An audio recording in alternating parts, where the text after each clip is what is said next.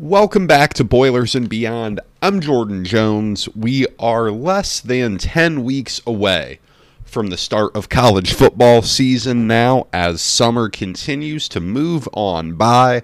But it is the final week of June here as I record this on Sunday, June 25th. And that means it's the end of an academic year and the beginning of another. And really, when, to a certain degree, the year resets for college sports as one year comes to an end and the new one begins. So I wanted to look back here today at the 2022 23 year and how it will be remembered, mostly from a football and men's basketball perspective, because both are rather complex uh, when it comes to what Purdue did over the past year. But first, uh, we're going to get through some recruiting talk here because the month of June now is the biggest one on the recruiting calendar in college football. For so long, it was, you know, December and January. But now with the early signing period, you get a lot of recruitments wrapped up before senior seasons start. So June and July are as big as they come in college football recruiting now. And there's been plenty of action on the recruiting trail for Purdue. So we're going to get into that first before we look back at the year that was. You know, by all accounts, Ryan Walters is off to a really strong start on the recruiting trail. And I think that is reflected in both what he's brought in to this point, you know, what Purdue has received in terms of commitments, but also just in terms of the vibe you hear around Purdue, what people are saying, about Purdue, um, about the coaching staff. You hear a lot of positives uh, on the recruiting trail about Purdue right now. You know, it's way too early, in my opinion, to get very into the recruiting rankings because these we're dealing with such incomplete data at this point.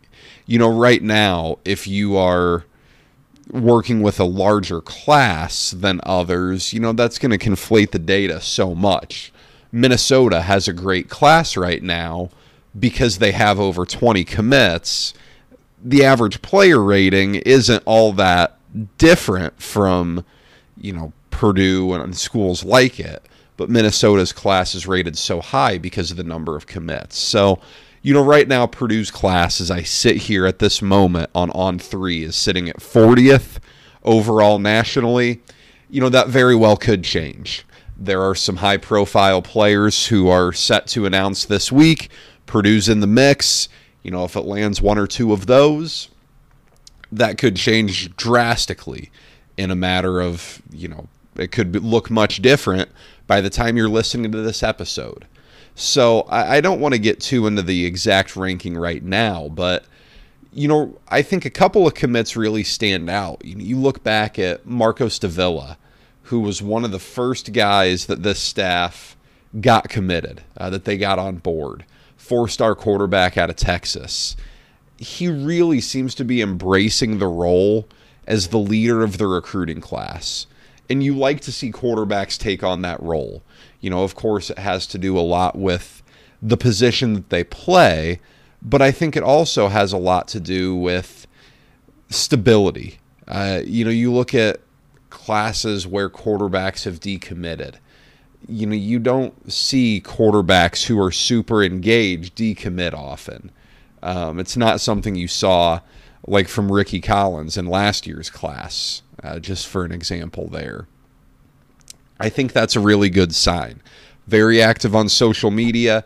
You know, he's gotten up to West Lafayette a couple times. That's always really good to see from a committed guy. Uh, some real engagement there. Uh, I think that's a great sign from him.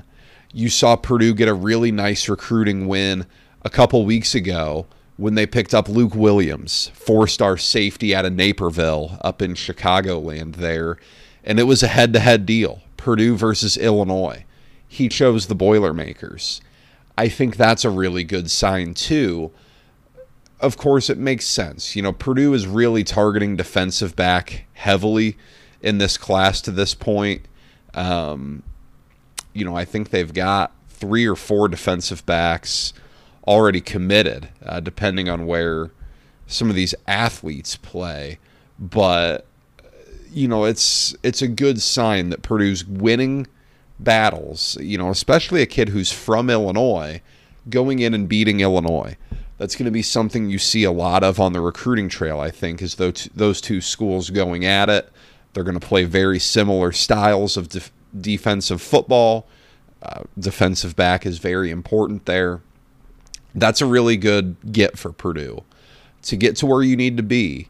Uh, you have to win those recruiting battles against the Illinois, against the Indianas, against the Iowas, Nebraskas, Michigan States, you know, the schools that are like you in that second to third tier of the Big Ten, that's those are the battles you've got to win. Um, so I think Purdue's off to a good start there, and of course, as I said, you know, it's it's so early here that it's very likely that this class looks a lot different even by the time you're listening to this episode, but a couple of really key guys to start with. And if you're Purdue, you just need to keep keep stacking some of that blue chip talent. Um, you know, I think some guys they got a couple out of Tennessee, J- Merriweather and Demond Marable, who I think are really exciting. Kid out of Nappanee, don't say that often for my fellow five seven four folks, but a kid out of Nappanee who's a good commit. You know, you've got a good base here, but if you can keep adding some blue chippers, pick up a couple more four star commits, uh, that'll really be a positive for Ryan Walters' first recruiting class. And I just think the buzz that you get around this staff, the recruiting looks night and day different from really what you've ever seen at Purdue. Um, you know, recruiting looks a lot different than it did when Purdue had things going you know, under Joe Tiller. And Jeff Brohm put together some good classes early on in his tenure. But this staff seems to have a passion for recruiting that Purdue has never had from a coaching staff before. You know, you certainly didn't see that from Darrell Hazell. Uh, the results certainly indicated it, and just the vibe was that they weren't a staff that loved to recruit. Danny Hope's staff never had this passion for recruiting. Um, it's very evident. You know, you look at the stuff that's out on social media, how active the coaches are there, how active they are promoting what they're doing on official visits. Uh, you know, the nighttime photo shoot at Ross-Ade they had with an Indy car in the concourse and the uh, official visit event they had at the airport with airplanes and you know the air raid and airstrike promotions. The staff really likes recruiting. And again, to get to where you want to get to, to continue to elevate as this program moves into a 16 team Big 10 where it doesn't necessarily have that cushion of the Big 10 West anymore, it's going to get more and more important. Um, I think one of the things you hear a lot of is that this staff is very engaged too. That when players come and visit, you know, the entire staff is there to greet them and to show them around and, you know, to talk to them. Uh, everything you hear about this staff is really positive. They understand the importance of recruiting and elevating that level of talent that's on the roster. That's a must. It doesn't guarantee you anything, you know, you can look at rosters that have been loaded with talent and underachieved. That's always entirely possible. But what it does give you is a chance. Uh, it's very hard to overachieve without that level of talent on the roster, and Purdue's getting there. Um, it's not going to be the easiest thing to do to elevate and be a top half team in the new Big Ten, but you know, building a strong foundation out of the high school ranks is how you do it. There's a lot of talk right now about, well, how important is high school recruiting with the transfer portal? And I think it's still very important. You don't know what's going to be in the transfer portal until late November. You know, you may know of a guy or two who's going to hop in the portal and that, you know, say what you want about tampering, but these staffs know They know what's going on. They hear from the players as much as they're reaching out to the players. So you know what's going on, but you don't know the overall quality of a portal class. And for those top top dogs in the transfer portal, you know, it's an NIL bidding war. You want to go get a star left tackle out of the transfer portal, good luck. You want to go get a guy who's, you know, a high end quarterback or a high end wide receiver, pass rusher, good luck. Uh, those are the hard ones to get. But if you can build that foundation out of high school and build a good base of continuity, then you can pick and choose out of the portal. You know, Purdue's taken pushing 20 transfers this year. I don't think that's the way that you want it to be every year. Now, you've seen some schools who are trying to do that. You look at Ole Miss is certainly trying to do that. Um, it's okay. You know, every every staff is entitled to their own way of doing things, but I, I think building through the high school ranks is still the best way to build a roster in modern college football, and Purdue's off to a really good start doing it. It's going to be interesting as we progress here over the next month or so, because by the end of July, you know, this class is going to be mostly done. There will still be a few lingering guys out there, but, you know, right now Purdue's at 12 commitments, I believe. Uh, my guess is by the time we get to this time in July, July 25th, that's up over 20, maybe pushing 25. It's going to be really interesting to see where they sit there in terms of a rankings perspective as we have a much better idea.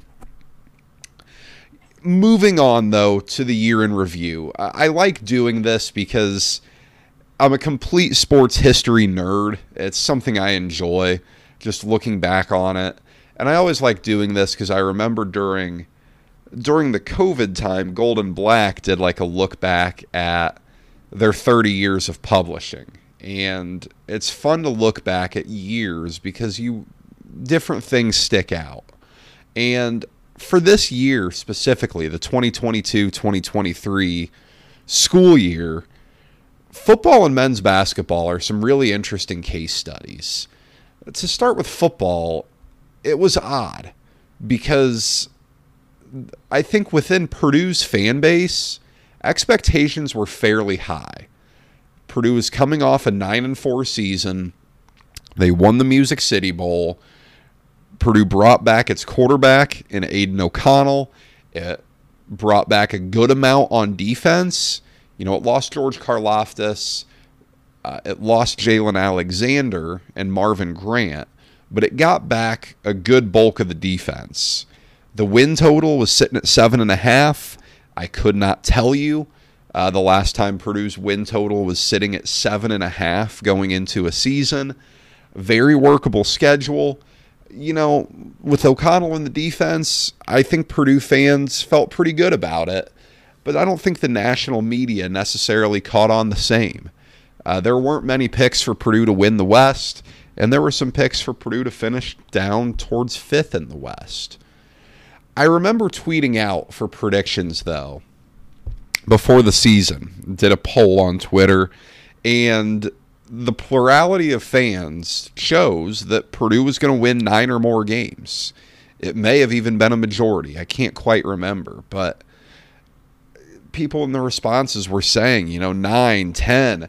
I had one response I'll never forget that said 12 and 0 was on the table and 11 and 1 was very realistic.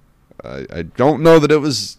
I don't know that that was ever on the table or realistic, but you know, expectations were really high.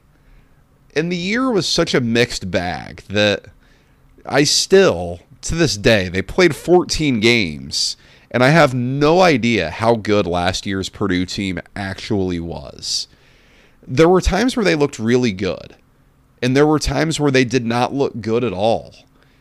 I think back to you know, the month of September, when I sat here recording a podcast after Purdue beat Florida Atlantic by two.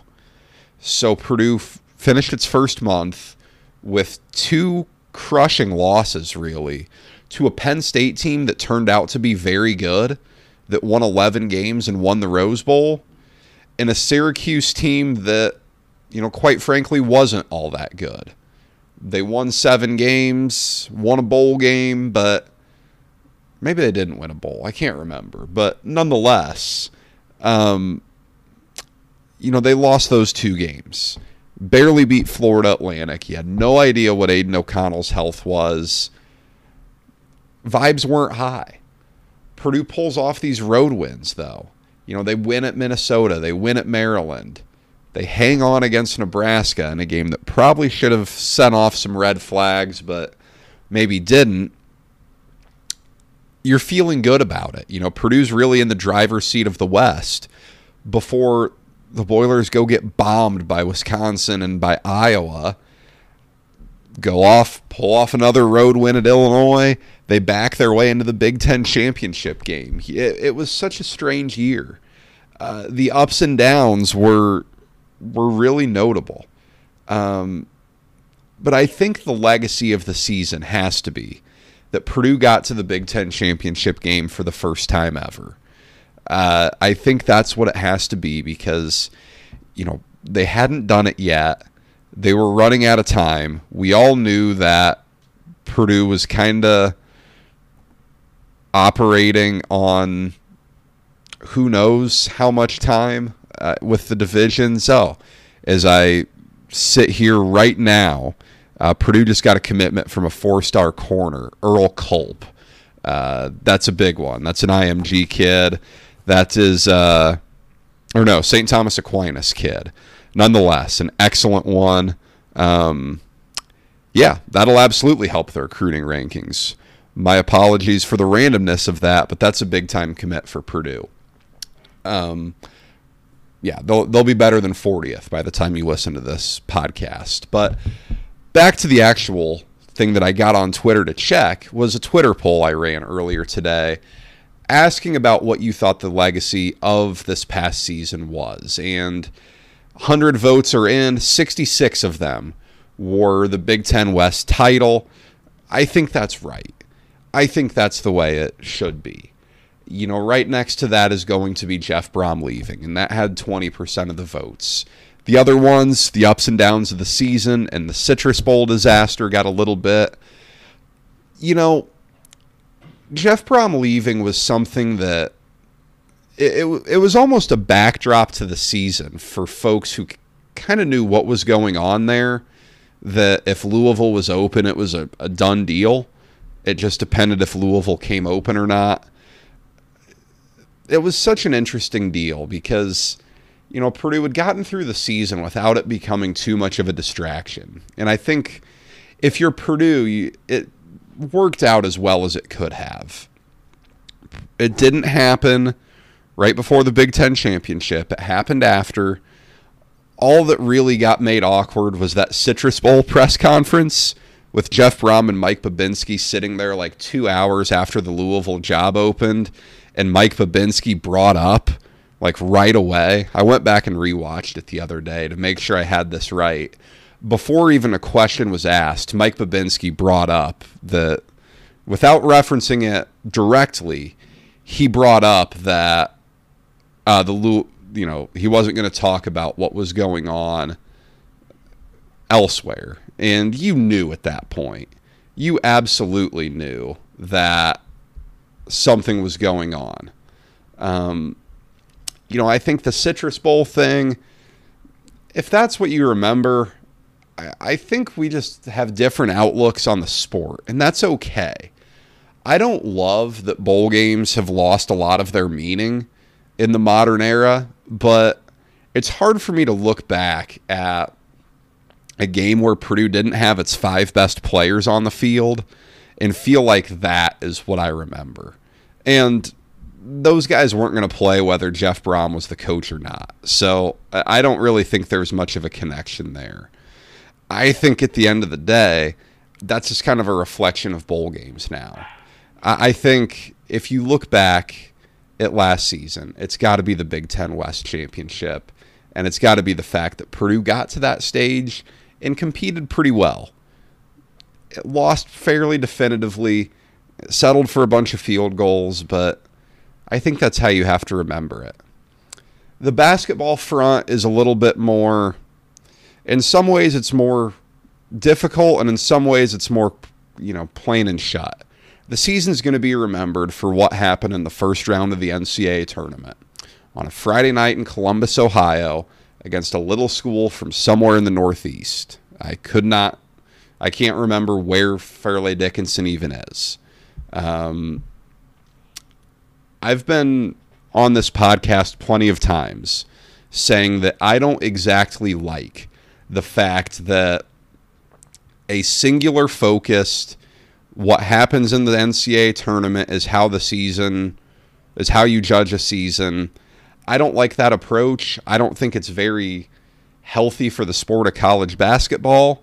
I think that's a major contributor to why the sport is not as popular in terms of a regular season product as it once was, but so be it. I think what's going to be interesting is that the legacy of this past season can change. If Purdue can really, you know, if Purdue can get the monkey off its back and go to a Final Four this upcoming season, I think a lot of the a lot of the vitriol towards last season changes. A lot of the feeling about it changes. I hate the comparison of 2018, 2019 Virginia. I, I just think it's almost unfair to put that burden on this upcoming Purdue team. But let's face it, the UMBC loss looks a hell of a lot different now than it did before you uh, before UVA went and won the national title the next year. I think if Purdue can do something like that, you know, this all looks different context is always important. You know, this past year wasn't supposed to be what it turned into. Purdue wasn't supposed to run away with the Big Ten race. Purdue wasn't supposed to spend all season inside the top five. Purdue wasn't supposed to become a one seed in the NCAA tournament. Those things just really weren't supposed to happen to Purdue. They did, and changed things dramatically going in, you know, really as soon as we were going into the month of December after Purdue did what it did out in Portland. I think it makes it a complex season to remember because Big Ten championships are something to celebrate. They are.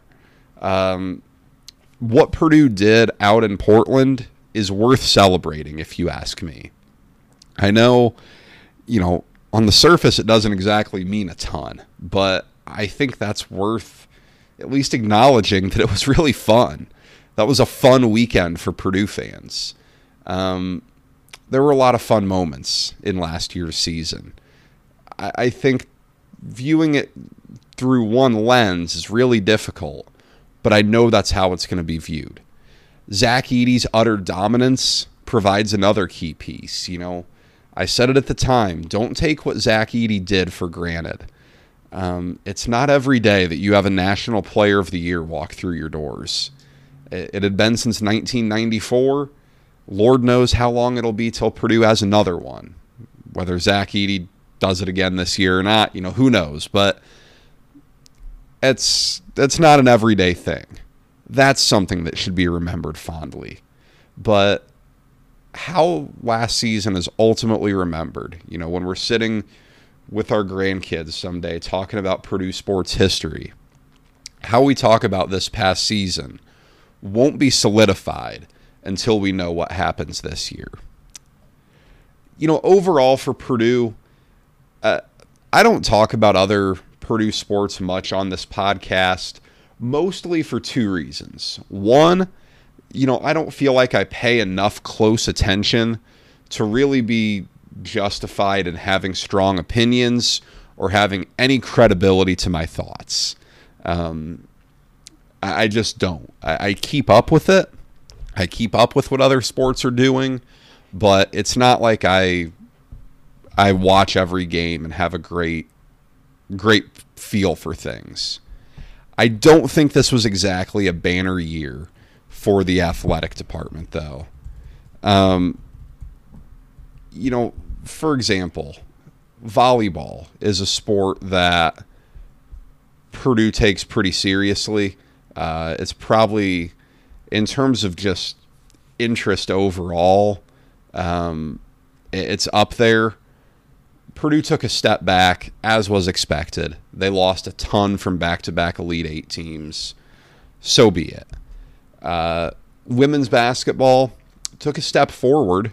Uh, it absolutely did. It got back to the NCAA tournament for the first time under Katie Gearlds. That was really good. A way to measure this is the Governor's Cup, you know, the Purdue versus Indiana head to head competition. Uh, Purdue got smoked 15 and a half points to four and a half points. And as I scroll through the website uh, that lists all the past results here, that is the most dramatic outcome that has ever happened in the little head to head battle, all sports between Purdue and Indiana. Um, so that's not great. That's not great at all. Uh, Purdue baseball kind of had a late season collapse and missed the Big Ten tournament.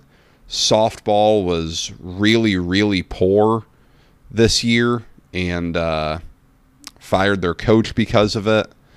Um, I know Purdue tennis, or one of Purdue's tennis teams, is really bad. Um, I think it's men's tennis is just abysmal.